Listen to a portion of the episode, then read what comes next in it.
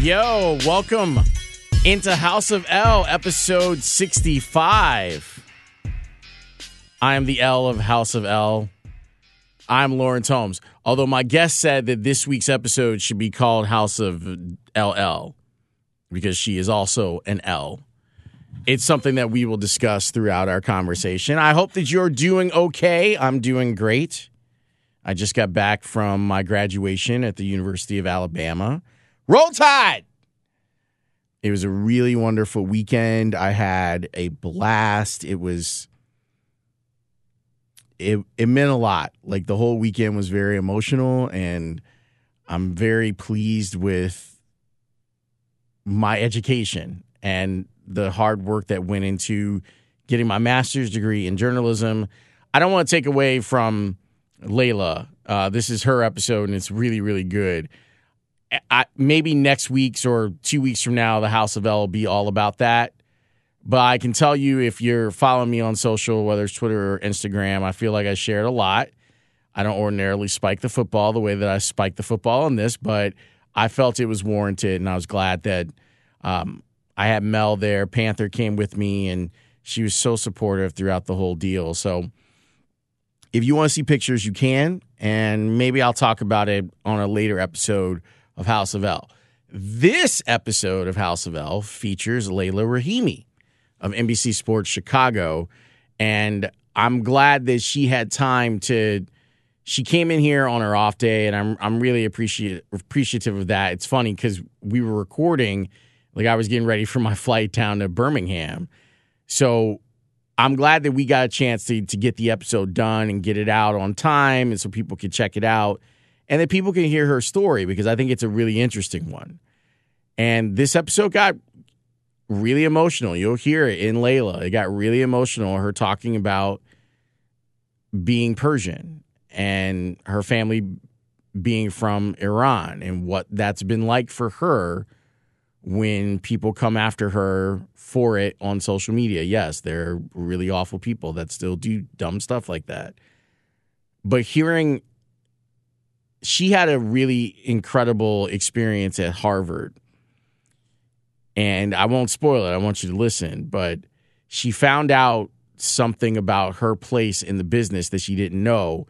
And when she talks about it, like I can just tell you, she got really emotional about it. Like she was tearing up discussing it. And I think it's a I think that it's definitely worthy of her tearing up. And she found out that she was special like I said, listen to the episode and you'll you'll hear why.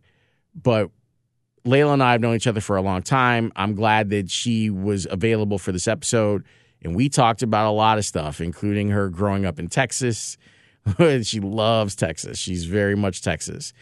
What it's like when you have your dream job and then it folds because the place that you work at folds, like what happened with her at Fox Sports Houston. So you'll you'll hear her talking about a lot of stuff. It's some great advice if you're in the business already, or if you just like Layla and want to learn more about her. I think this episode did more than even the times than she's been on the radio. Like when she's been on the show, it's been fantastic, but this is definitely a little bit more in depth, more introspective, and she was a an active, willing participant in the the interview, which makes for a great interview. So here is NBC Sports Chicago's Layla Rahimi. So look, a lot of the ground that we're going to cover, we have already covered. Okay. Right, just personally. Yeah. In different venues, we have covered a lot of this ground. Yeah. But I'm glad that you are now going to be on House of L because people have been asking for you. Well, I appreciate that. I think they just assumed that I would be one of your first guests. And I like the fact that that assumption doesn't need to be rewarded. But but I mean the thing is is that you kind of are because people forget there were 18 Bears episodes inside. Actually, if if I take out the Bears episode and the Khalil Mack episode and the uh, Michael Kopech episode, this is really I think episode like 39 of the podcast, something like that, like maybe 42 or something like that.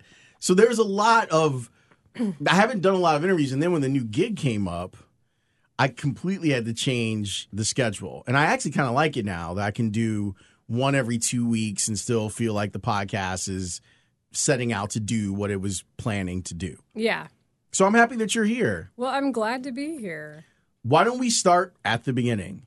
Oh, Yeah, we're totally recording. Did you not think we were recording? no, I didn't know what was happening just now. You know, I I do do that. Sometimes I just start recording and just see what happens and people are like, "Oh, the podcast is over?" I'll speak directly into the microphone and turn my volume. Oh, there it is. See, look, there the, it is. The room's so small that it doesn't matter.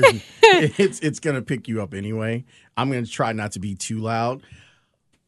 When did you know that this is what you wanted to do? Because knowing a little bit about your family and your family background, there's a lot of smart people in your family, and maybe they wouldn't have taken the road of working in in media.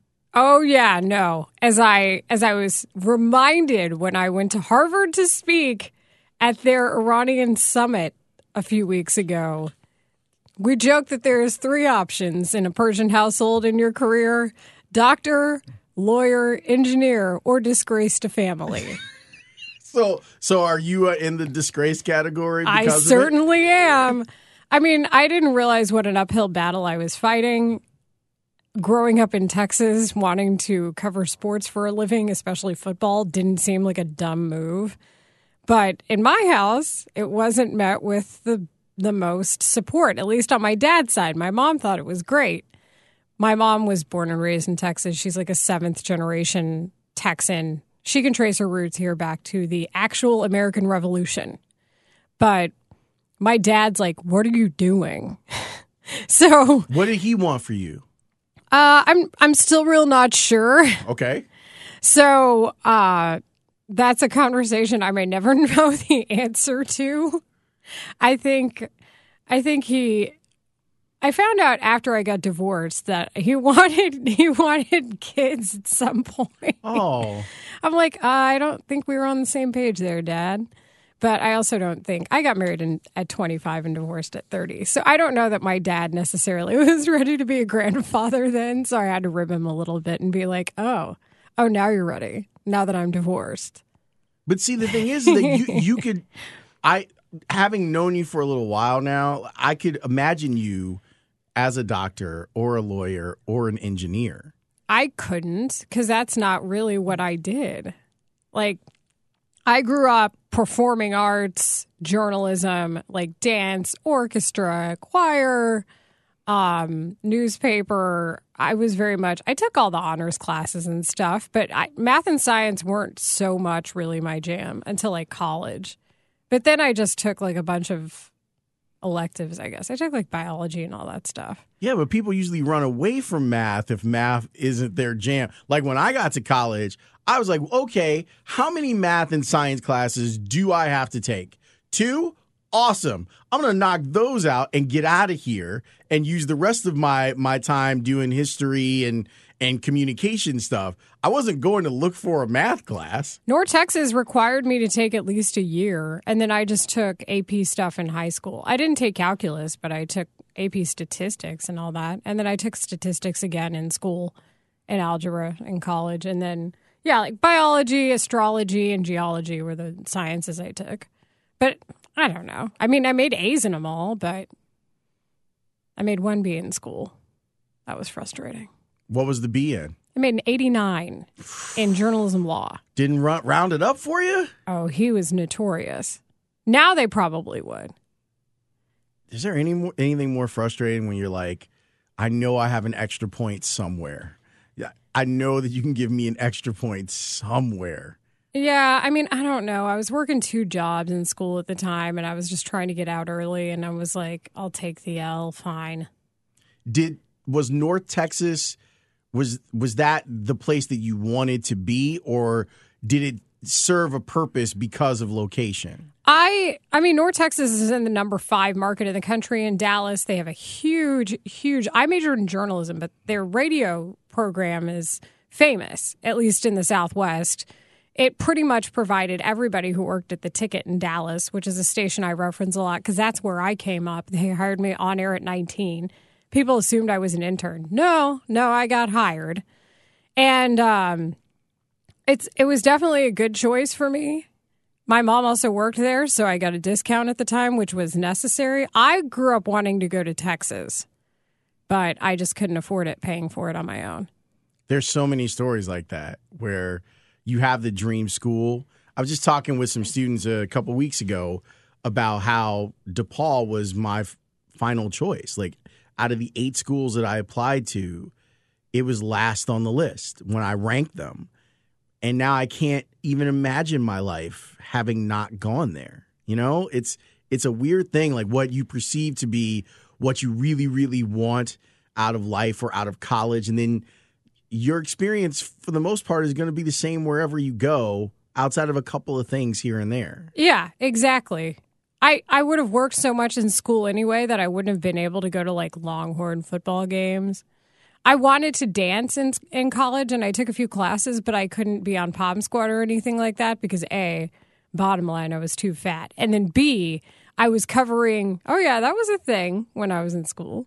And then B, you had to, I had to cover sporting events for the school paper and stuff. So that wasn't going to happen. Were you ballet in growing up or was Uh, it yeah, like but I didn't do points. So I did like mostly, I did ballet to start and then like jazz, tap, hip hop, clogging even. Um, You know how to clog? drill team. Yeah.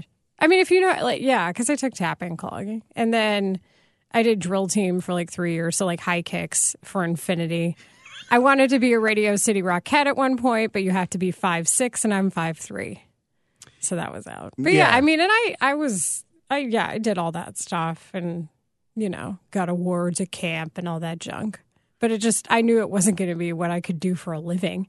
Are you ever going to do the Chicago Dancing with the Stars thing? Uh, they haven't asked me. Huh. All right. I'm going to have to make a phone call on that. Would you do it? Yeah, if if I somehow had the time. Yeah, I found out about it for the first time when I was at the Olympics overseas, so I couldn't do it then. But no, I just figured they asked people. They do. They asked me this past year. Also, ballroom dancing and dancing with a partner, if you take in dance forever solo or like in studio, not ballroom, not with a partner, is really hard to adjust sometimes. I was terrified of it, but I did, I had so much stuff going on that I was like, "There's no way I can fit in the amount of time that it would take to prepare oneself to do a routine like uh, um, was it Michelle McMahon who she won right and Spice Adams won at one point. Like I had no time. There, uh, there there's no way I was going to be able to pull that off. I was already juggling like six balls. I'm not going to be able to do that too. Right. So if they ask you, you're in. I mean, yeah, if I'm allowed to be, yeah. I don't know what my responsibilities are going to be in February of 29 or 2020, but I'd like to. Is Sure. there a dance that you think that you could do well? I mean, if I practice, I can pretty much yeah, that's th- that's not a problem. Yeah, but trying to figure out like which like what your personality, like which type of dance. I what do they do there? You can do all sorts of different stuff inside of ballroom.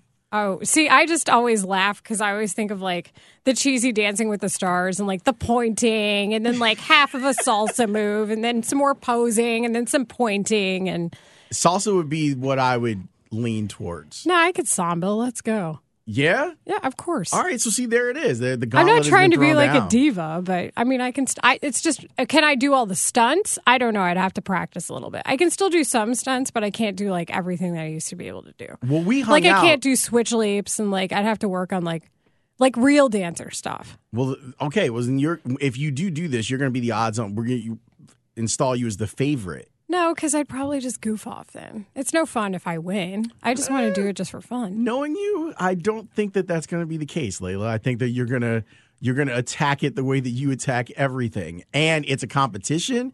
It's something that you can win. Please, you're not going to just the all Madden switch in you is going to flip as soon as you start to be like, oh wait, we're playing for real. Cool. Now I'm going to practice and beat everybody's ass. Yeah, that's the problem.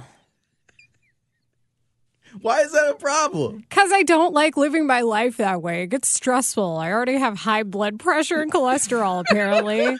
Thanks. Thanks, Middle Eastern background.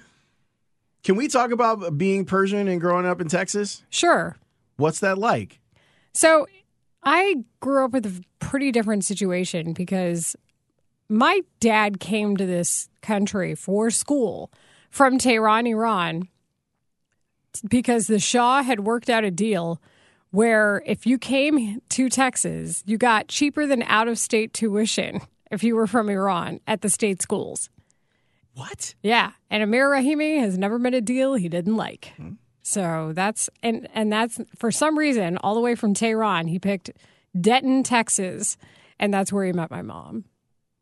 So what was it like for him? I you know, the thing is I hear stories like after the fact. And my parents got divorced when I was 7.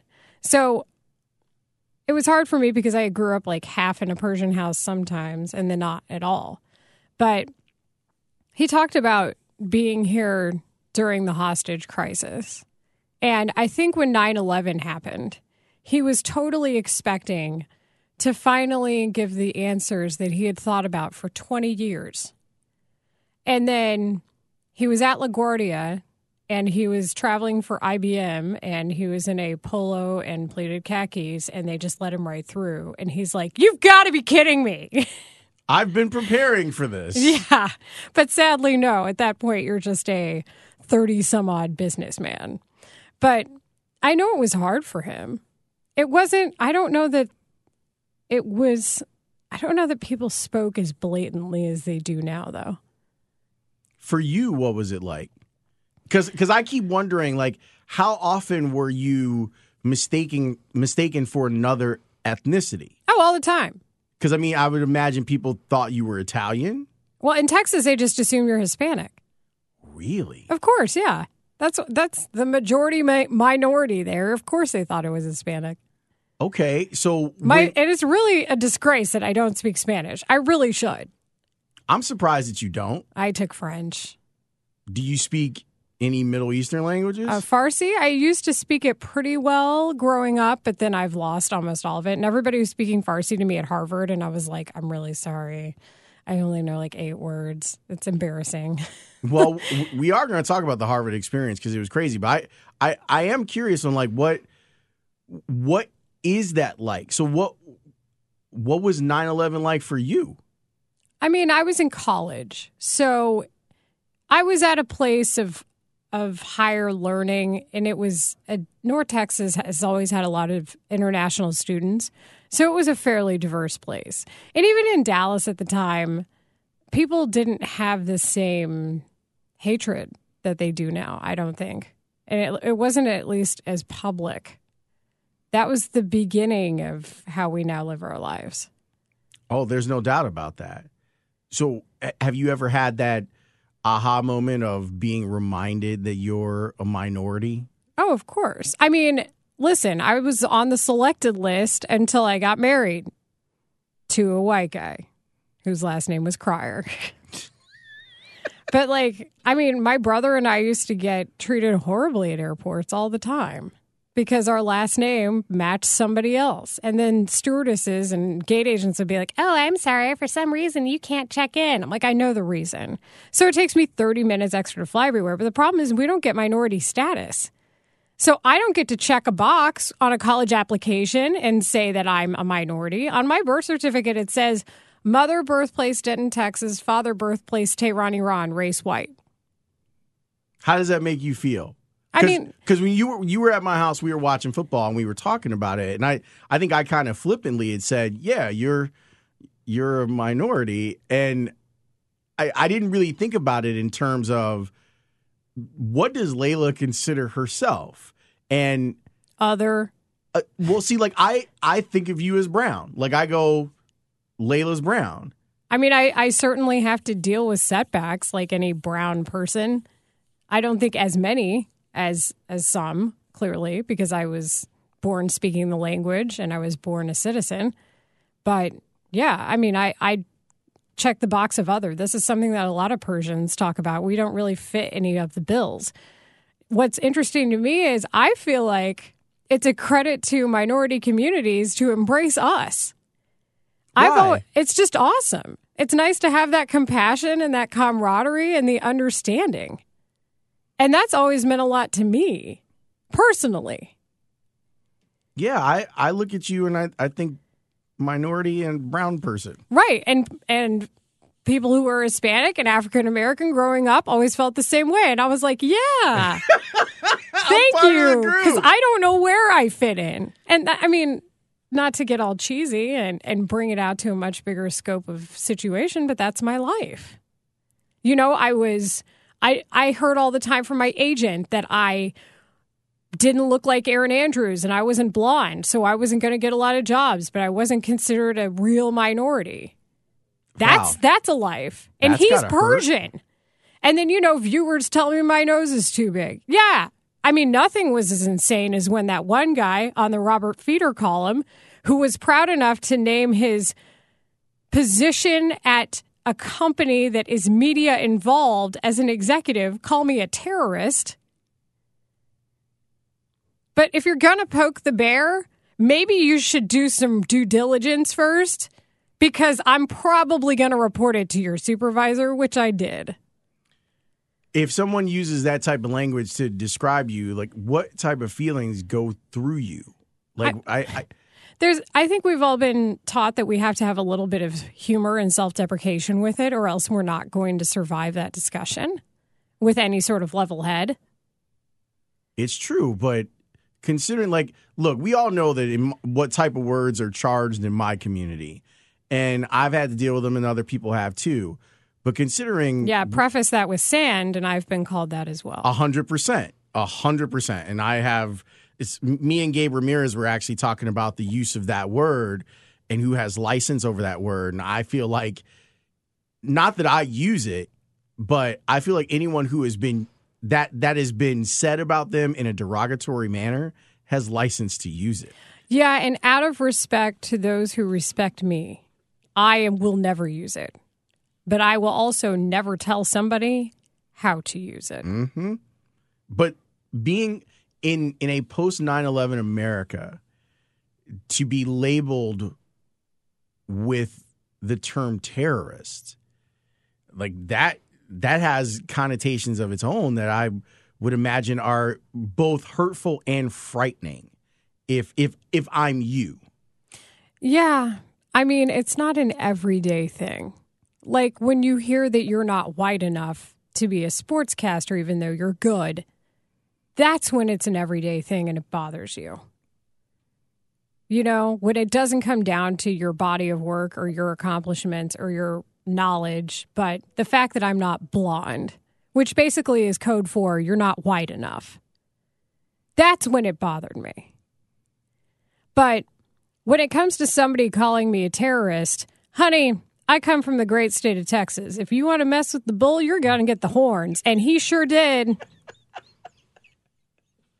You're so proud of being from Texas. Why? It's a state of mind.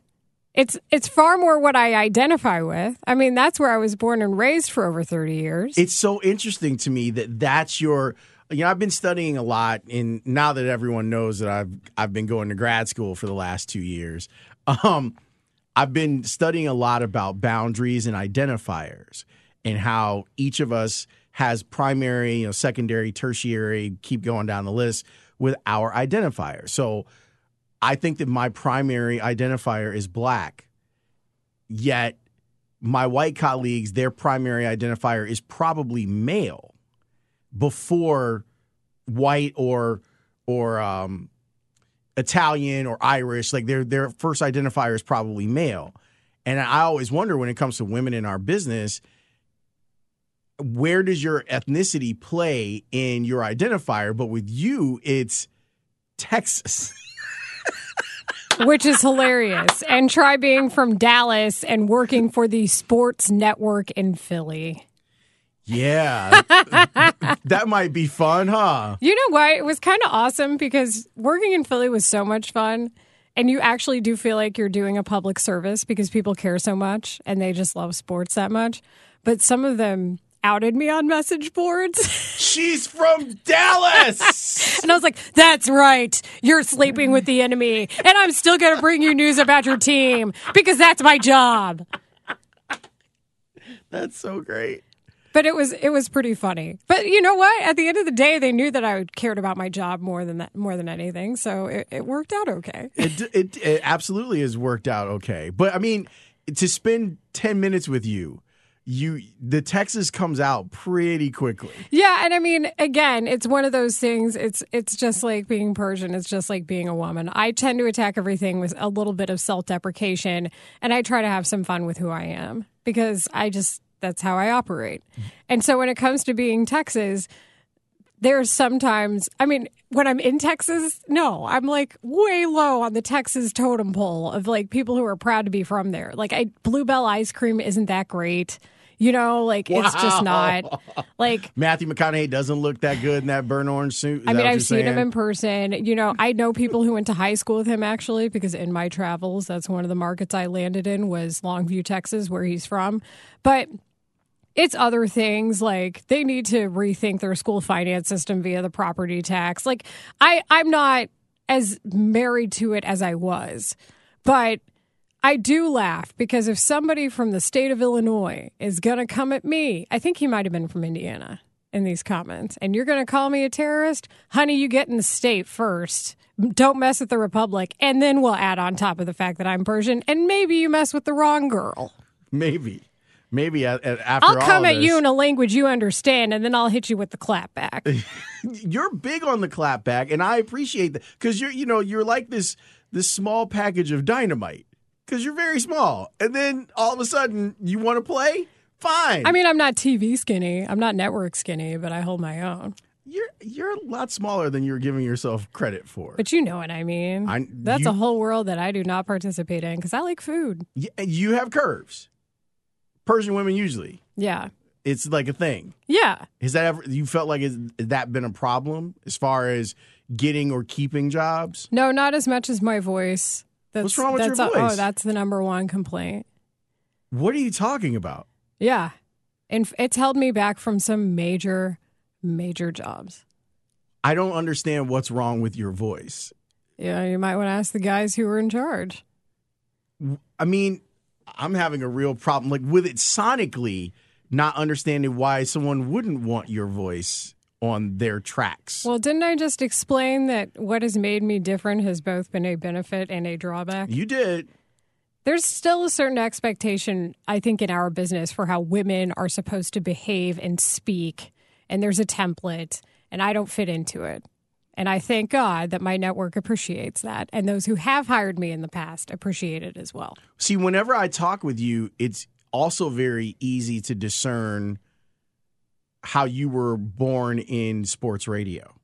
You know what I mean? Like I can I can hear the, like the whole idea of the clapback is Oh, that- very yeah. the ticket, very Oh, sports yeah. radio y. Yeah. So how do you think it in, influenced you?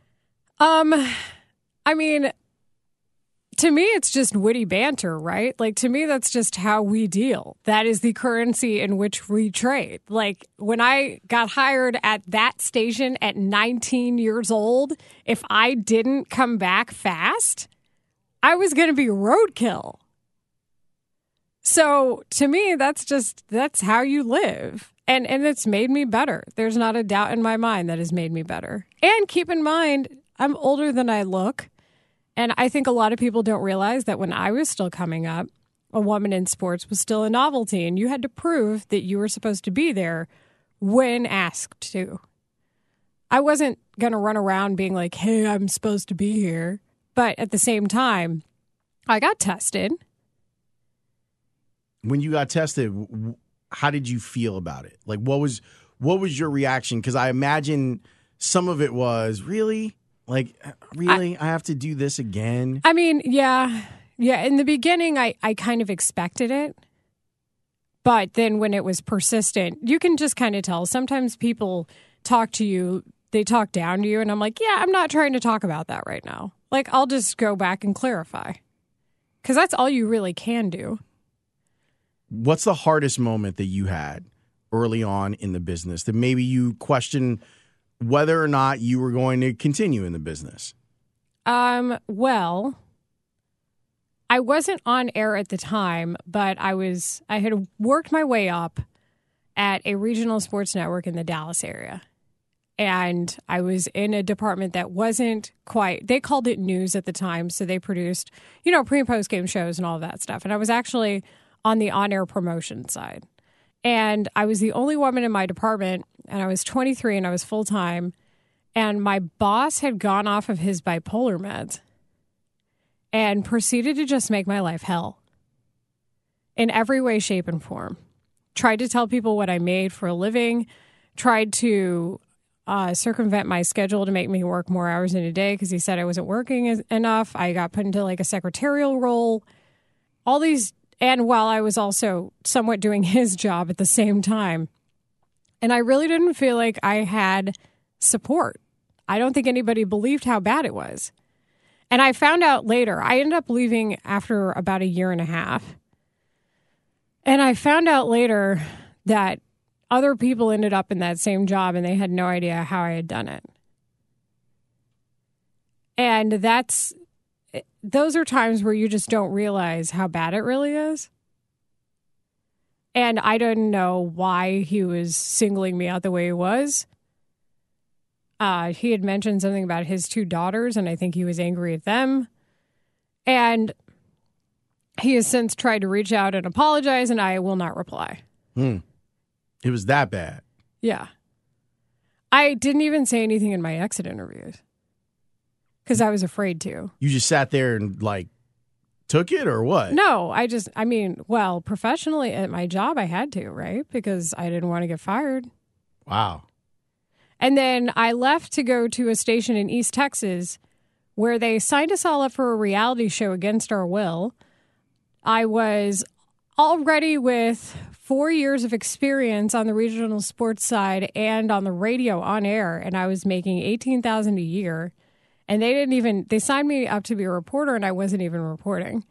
I was shooting every day for up to twelve hours a day with no overtime, which is a federal overtime violation. And I wasn't ever on the air, and they would punish me at times. For example, there was one time where I had to go by myself and shoot a shooting scene, and I didn't feel comfortable. So I had to go get a police escort to shoot the crime scene video. So because I got a police escort, I was late in making my deadline that day. And so I was suspended from being on the air for several weeks. I wish I were making this up. And that boss had a history of, in fact, had been sued. And this is back in Texas in the mid 2000s for sexual discrimination. And it's really hard to win one of those cases if you're the complainant. And the plaintiff had successfully won. So he had a habit of singling out women. And I so I felt like over that time I went from bad to worse. So how'd you come out of that? Because because I mean that's enough that's enough right there to make someone Want to walk quit? away. Yeah, absolutely, walk away. So how And how I had conversations with my ex fiance at times, and he knew I was at my wits' end. So what kept you on, it then? I knew that I wasn't going to be there forever, and I just kept trying to like succeed in spite of it. And I would put in twenty hour days and try to get out of there. And I made a tape on the side, and what they didn't realize was I kept track of all of my hours every single day because I knew what they were doing was wrong. And federal overtime claims can never be waived. And if you're the only person keeping track of them, that means that's the only evidence admissible in a court of law. So you got all that money? I still have not, but I hold it over their head. I didn't have to because in the first paragraph of the contract, it said I was an at will employee. And if they didn't let me leave, I would tell every single person at that station where exactly the contract said it. I was tired of being underestimated. It's a theme. I've I've noticed uh, as our friendship has evolved that you don't like like that's one of the things that will turn you from 0 to 10 like real quick is someone underestimating how smart you are, how good at your job you are or what you can do. Well, and and in turn, I don't like it when we as an industry underestimate our audience. I don't like talking down to people. Always, and I don't, I think that the mark of a lot of unsuccessful stations is they feel like they're smarter than who they're talking to. Hmm. Don't ever underestimate anybody. No, that makes that makes a world of sense. I so what? All right. So you're you're like Andy Dufresne. So you go through this this uh Dark period? th- this two and a half years of shit, really like three and a half. three and a half years of shit. You come out on the other side. What's the next gig for you? I went to Sherman, Texas, where I was an anchor, reporter, news anchor, and producer and photographer. The one man band. Because I would always shoot. That had, I shot video every day with a big boy camera for seven years. Like that didn't change. I just wanted to do all the other stuff in addition. I went to the CBS affiliate, and I was only an hour north of Dallas, where my fiance was at the time. So it was a, uh, and then I got married, and it was a really good time. I loved it. It was a great job. I'm actually supposed to create a goodbye tape for an anchor who I helped get a job for today. She's leaving the station finally. You ready? You ready to wrap this thing up? No, no, it's fine. but I just remember that I have to do it. So I loved that job. And that's really kind of where things started to turn around for me. And now look at what's happened. I, there's so much ground that we need to cover, and I'm trying to. Between the mass layoff in Houston and then the. Yeah, I mean, where you think that everything you're covering, what you were doing sideline for the Astros. In Houston, my job was as follows. I was like the girl Friday of CSN Houston. So I did I hosted Astros pre and post game a couple days a week. I would fill in a field report for the Astros at least a series a month. I was the sideline reporter for the college football package that we had for Conference USA that aired nationally on the CSN regions. I was also a 6 and 10 anchor and I hosted the high school show and I was also the Houston Rockets reporter. So I did a little bit of everything. So when everything falls apart in Houston after you've established all of these things, what was it like? Oh, you mean when I found out in the newspaper that my contract wasn't going to be honored because of the bankruptcy and then I had to be on the field that day field reporting? Yes. Yeah, that was a good time.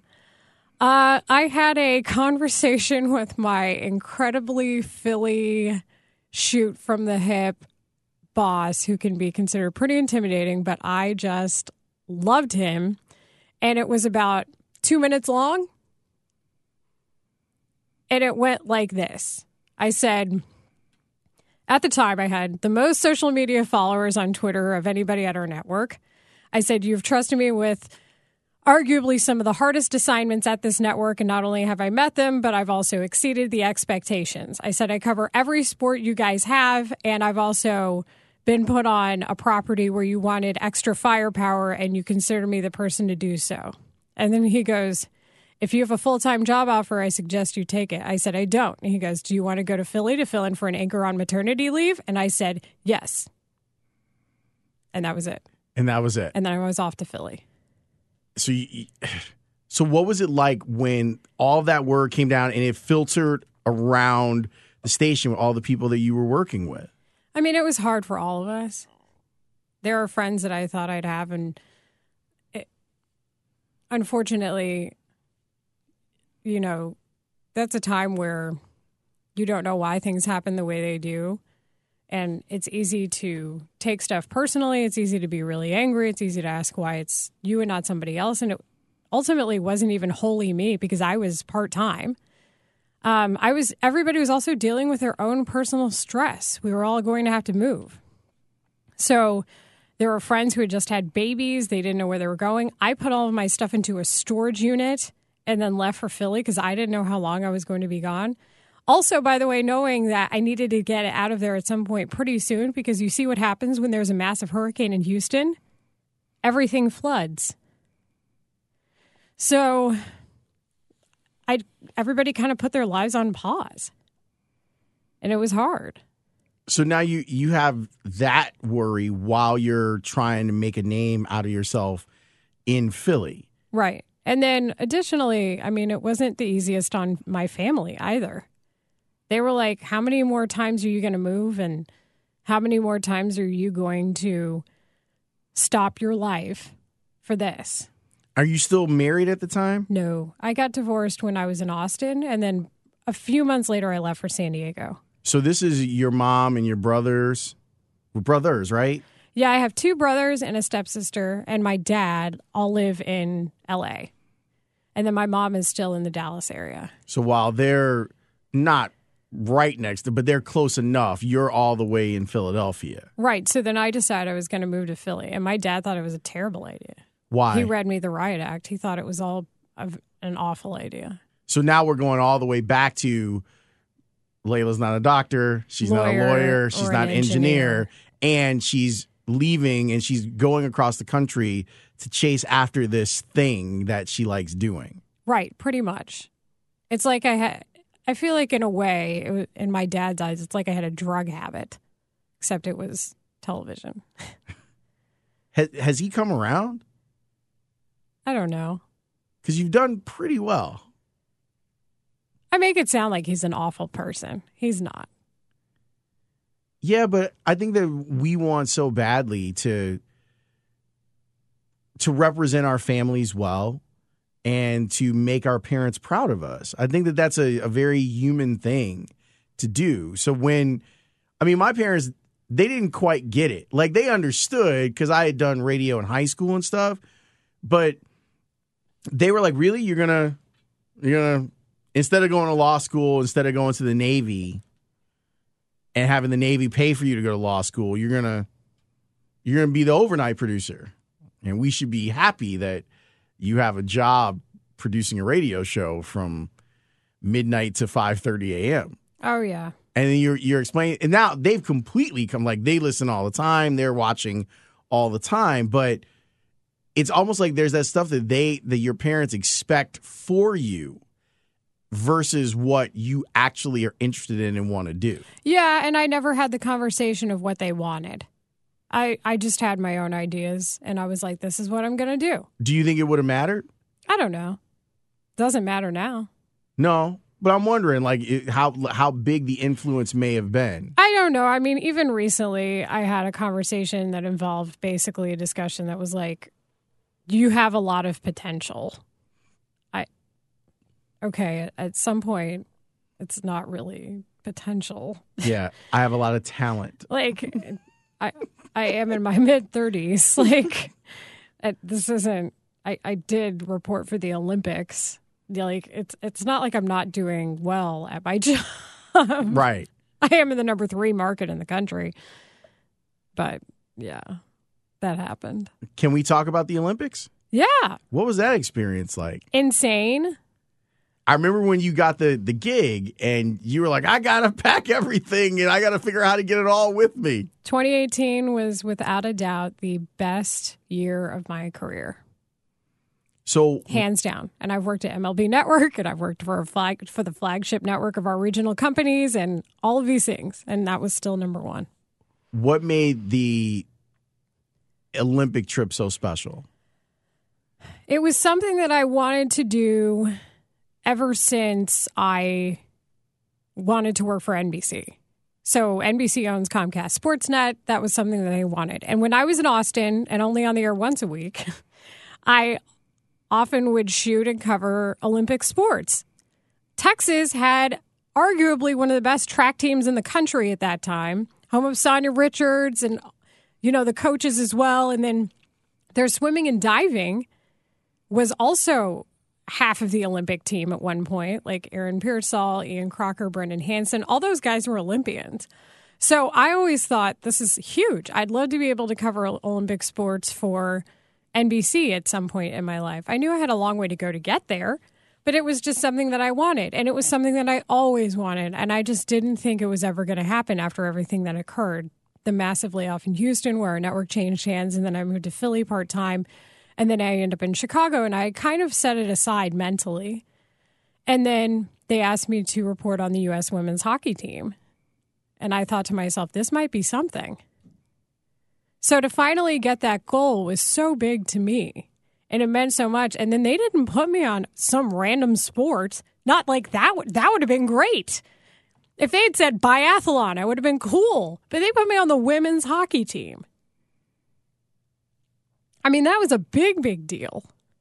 And there wasn't a day that went by that I didn't think it was an opportunity that I was taking for granted. I, I just absolutely knew that that was so big, and I just wanted to make sure I worked hard enough to deserve it and do them proud. you kind of rubbed elbows with like the rich and famous in our industry during your your, your Olympic time. The hotel was insane. Like the whole time, I'm just staring at people like a crazy person. Like Katie Couric just had breakfast with us for several days that week, and she's amazing. And I never thought that I'd ever be able to say that.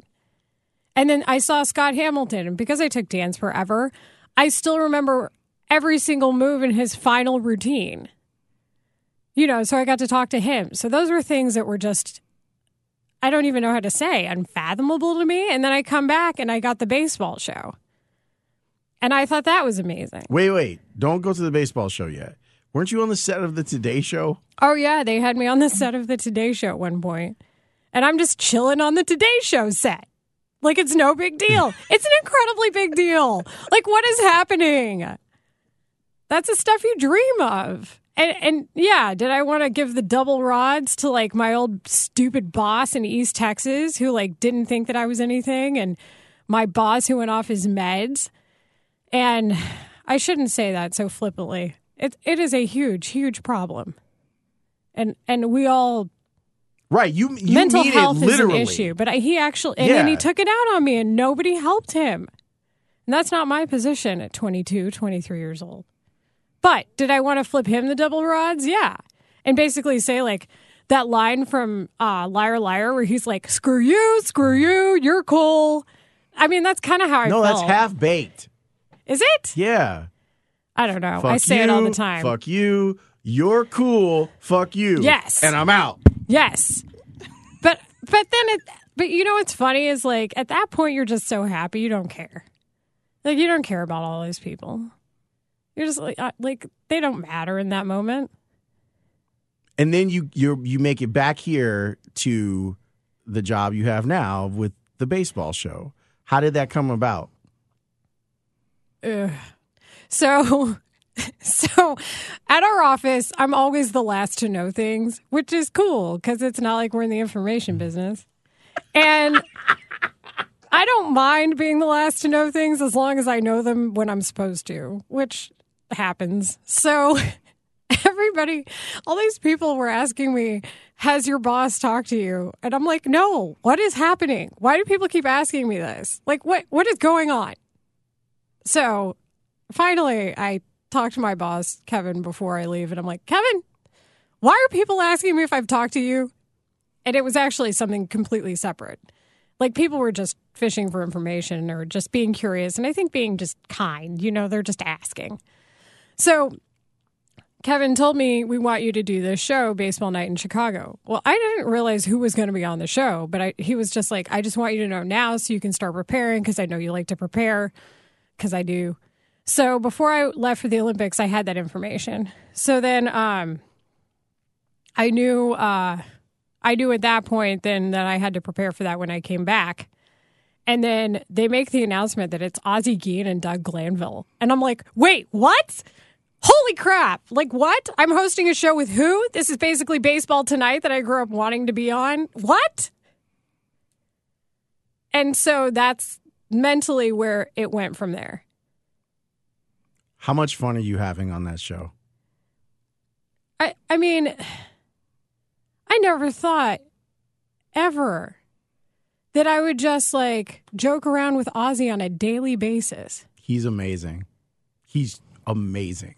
People don't even realize like how fun and funny and smart he is and how like the reaction he gets. Like Ozzie's like everyone knows Ozzie. You know what I mean? Like he's one of those guys that walks into a building and everyone like kind of gravitates towards him. His presence fills a room. But at the same time, he's he's not the type to make it all about him all the time. It's a conversation. It's not it's not a hundred percent Ozzie. And that's what makes it cool. And, and now I know his sons and you know, I know Ozzie well and he's And that grandbaby he's obsessed with. Adela. Yeah, and I mean, which is awesome too, because I feel like we're watching this transformation of Ozzie. But, and then there's Doug Glanville, who's just amazing. I mean, how many different words can you use to describe that man? You want to talk about upper level education while also mm-hmm. making baseball his his hobby at His this point. side hustle. Right. I mean, I do not have enough words to describe the the class and the skill and the just embodiment of everything cool that Doug Glanville is. And we get to meet so many personalities in our business. And to me, without a doubt, that is the number one thing. But to be able to work with those two, and then everybody I've met in the process, it, it's just been fantastic. And to be well received by the Cubs and by the White Sox both. I you dream of that stuff. Let's talk about Harvard. How did you get invited? What what was the event that you went to at Harvard?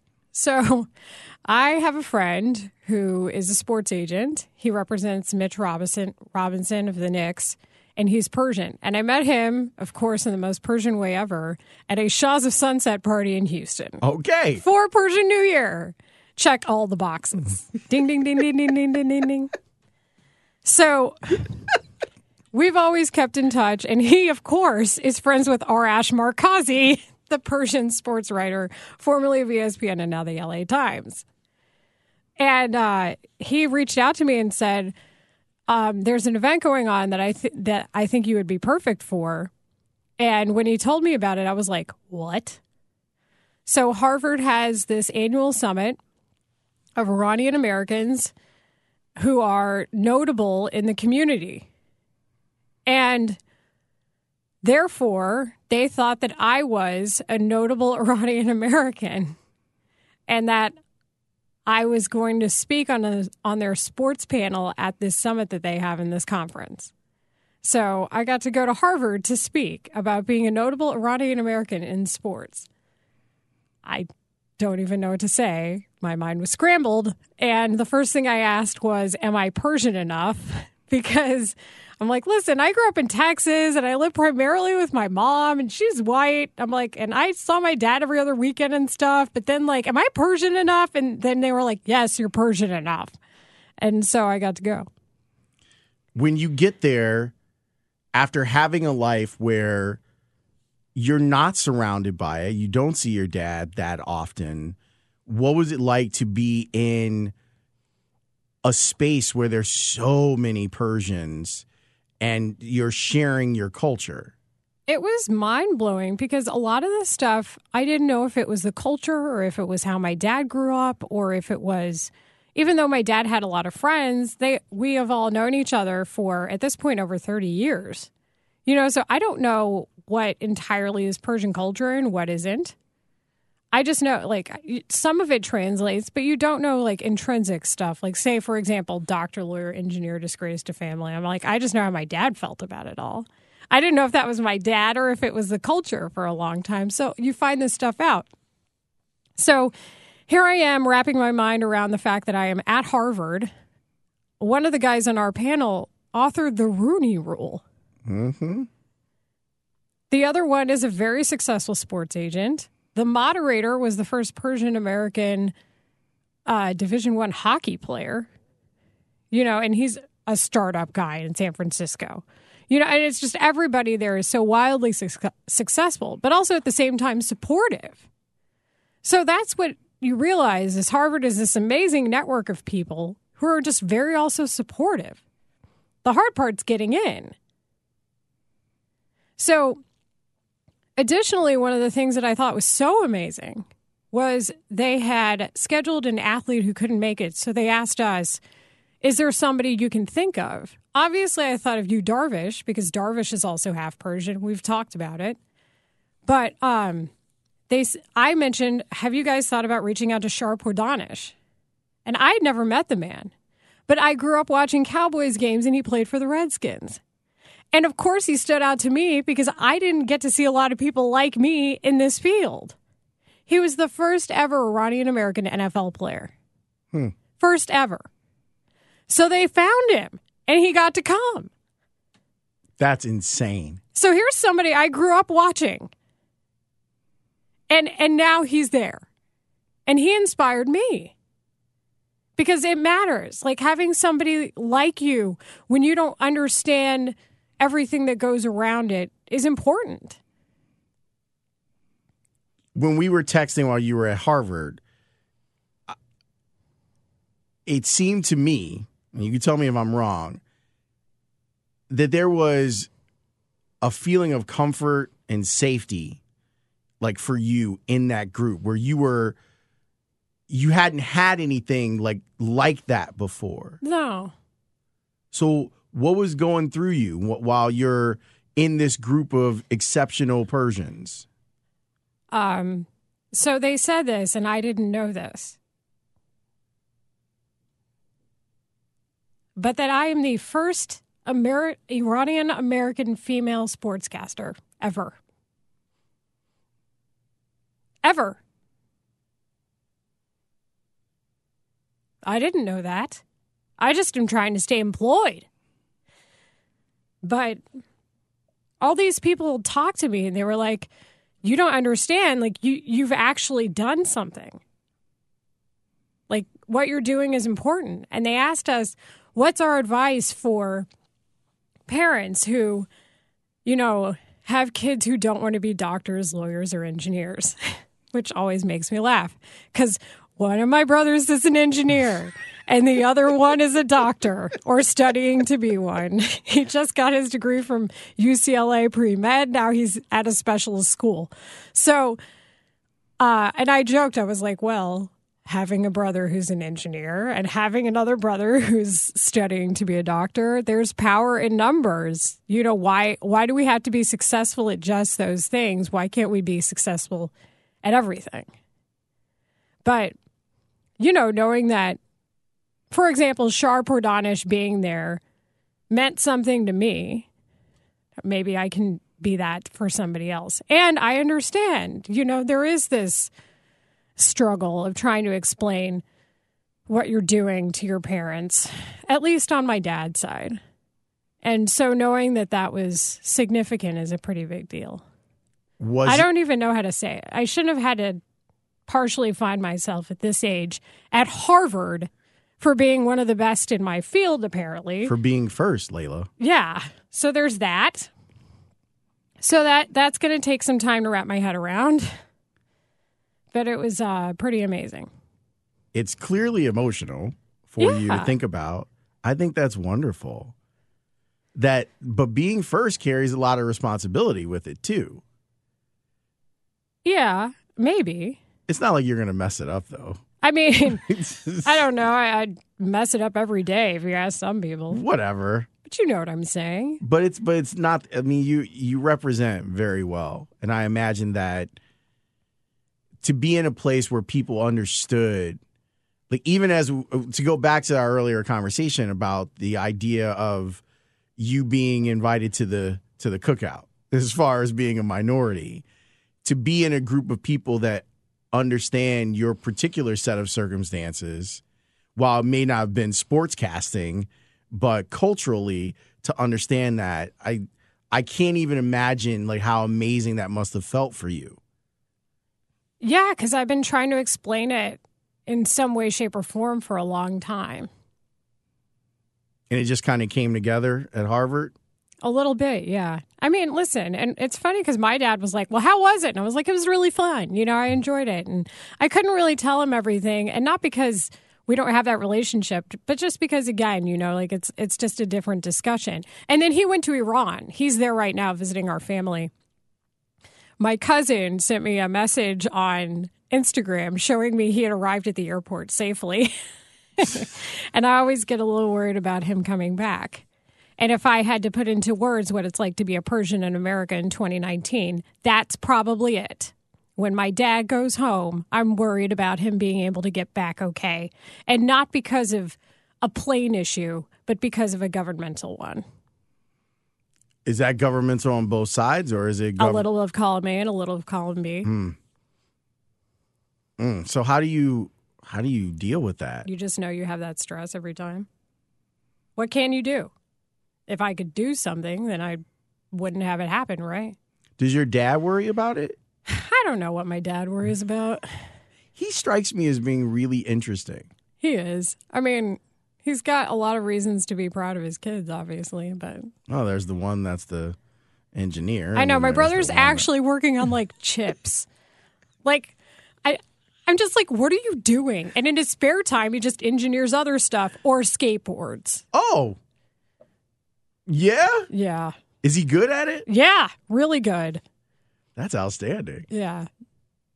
I don't know. I, my fa- I am very grateful for my family, but there is an element of trying to explain to them that I'm not. I don't even know what the what they think I do sometimes, at least on my dad's side. I understand that. He, but that was the great thing about doing national stuff too, is he got to see. yeah, you're doing international stuff. Yeah. And he gets to see you do that, which is incredible. Look, I always ask people on here what what advice would you have for someone who wants to follow in your footsteps? And I actually have at some point I'll connect you to. I actually have a student who kind of wants to be you and she's Persian. Um so Don't be me. Don't be Whatever you? you do, don't be me. It comes with stress and coffee and clumsiness. But what what would you say to to someone who wants to find themselves doing what you do for a living? Um, first of all, don't take it personally that you're different. Embrace what makes you different. It's going to be hard. You're going to even have people like your agent say it's not going to be easy for you. Screw that. Like, the right people will find you, whether that's in your personal life or your professional one. The people who are for you are going to be there for you. And then don't do this for somebody else, do it for you. And when you ask yourself why you're doing what you're doing every day, remind yourself of it when the times get tough. Because they will, but don't take it personally. That's not on you, that's on them. Um, and you know, haters come with the territory. Pick and choose your battles. And if you want to choose that battle, make sure it's one you can actually fight. In the meantime, be persistent, but be okay if you want to walk away hmm. I think because it's not for everybody, and that's okay. It's true. It's not. Late nights, weekends, holidays, especially if you're covering sports. Like, Yeah, I mean, I, you know, and the relationship life isn't easy, but you'll, it's, it's a matter of when, not if sometimes. I feel like we need a whole nother episode to talk about your relationship life. Oh, i- if it's current, you need about two seconds of silence. Let's observe it now.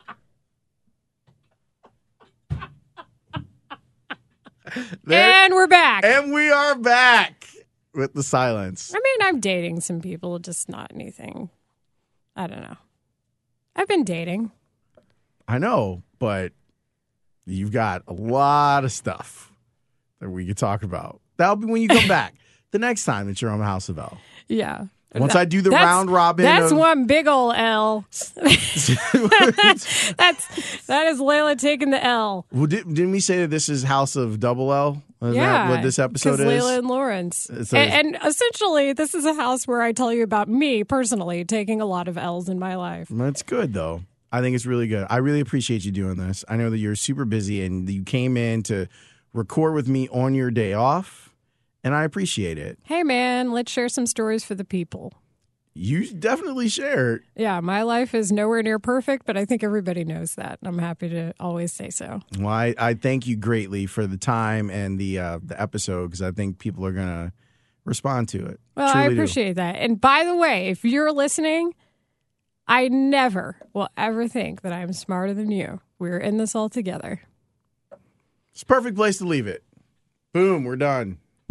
Thanks, Leila. Thanks, Laurence. Good stuff there from Leila Rahimi, and she's not Leah Remini. She's not. She's not Siera Santos. She's not Kelly Crull. You know, people like confuse her with all of those. I'm. I actually am looking forward to her coming back on the podcast and us discussing what I was saying at the end there. That if because she was very personal, like she was more personal in this pod than I expected her to be. So maybe we'll talk about like her dating life or whatever at some point. You can email the podcast, House of L podcast at gmail.com. Yes, we're doing it every other week. So get your emails in and they'll get read on the pod. This one from Bill. This is long, Bill, but I'll do my best to shorten it up. Laurence, I just wanted to reach out and say I appreciate what you do. I'm writing after listening to the Loho Daily Pod on sports related trips. I moved to Louisville, Louisville. Yeah, man. I, I do the Loho Daily. I'll skip down. He, he really likes the Score Show and Loho Daily and House of L. Congratulations on your success with House of L. You were definitely ahead of the game. Your success and template you created has sure led to demand for content from you and other score personalities from radio.com. Yeah, I, I'm I don't know if I take credit for the other guys, but I think that uh, it showed that I could do something a little bit different. Bill goes on to say, I love what you do on House of L. Love to hear how the sausage is made. Although I'm interested in Chicago sports, what I really like is the stories about athletes and personalities. I like hearing about the journey someone took to get to where they are. Yeah. And I think you got that from this episode for sure. So thanks, Bill. I appreciate you reaching out. Bill also says next time you're in Louisville, I've got some donut suggestions. Okay. I plan to go back to Louisville because I really, really like it. Yeah, I do another podcast called Loho Daily. It's on radio.com. You can search for it, subscribe. And it's shorter. Like it's shorter, it's more sports driven. This is more journalism driven, finding out how people do what they do. But it's fun because it gives me a chance to create and maybe talk about stuff that I wouldn't talk about on the score. This one from Joe, who says, Laurence, I just want to say I stumbled upon the pod soon after it launched, and I really enjoy House of L. It's been really interesting to get a deeper dive on some people whose content I've enjoyed for many years. One of my favorite episodes was with Kathy Cheney, and upon reading the tagline, I figured that would be one I would skip, as I didn't, as it didn't pique my interest. I had some time to kill before an appointment, so I started, and it was fascinating conversation that shows the mark of a good product. Getting someone to listen to something, I had no outward interest in the topic, but really enjoyed a lot of conversations. A suggestion for guest, Sahadev Sharma. I actually, that's a guy that I, I do want to talk to. I do want to talk to. Um, and, the, and he goes on to say, I know you have asked for suggestions on this, but I'd like to submit a fun question for Joe Maddon. I'm curious if he has a set routine after games on the road does he go to dinner with set people or just get back to the room? I'll put that in the list on the list. I, I appreciate that, Joe. Get that, Joe. I really do appreciate that. But yeah, Sahadev is definitely someone who's on the list. He's he actually listens to the podcast. Shout out to Sahadev. We'll have to get him on there. You know the problem is now, and like you heard a little bit with Leila. Like there are people that are a little mad that they weren't asked to be on the podcast earlier. So now, like when I ask people, it's not like there's just so much. There's so many people to talk to. Like, where do you start? You know, I guess you just start at the beginning. Or at least that's my goal. All right, that'll wrap things up for this episode. I thank you so much for listening. Reach out to Leila. Follow her on Twitter at Leila Rahimi. And if you want to email the podcast, House of L podcast at gmail.com. I thank you for your continued support. I know that it's thrown people off a little bit that we're only doing this every other week. But until I get a real handle on the schedule, and now with school being over, that's easier. I I'm I just wanted to make sure that I could put out a good product every two weeks, and then we'll see if we go back to every week. But I do appreciate your support. Thanks for listening. See you next time. Peace.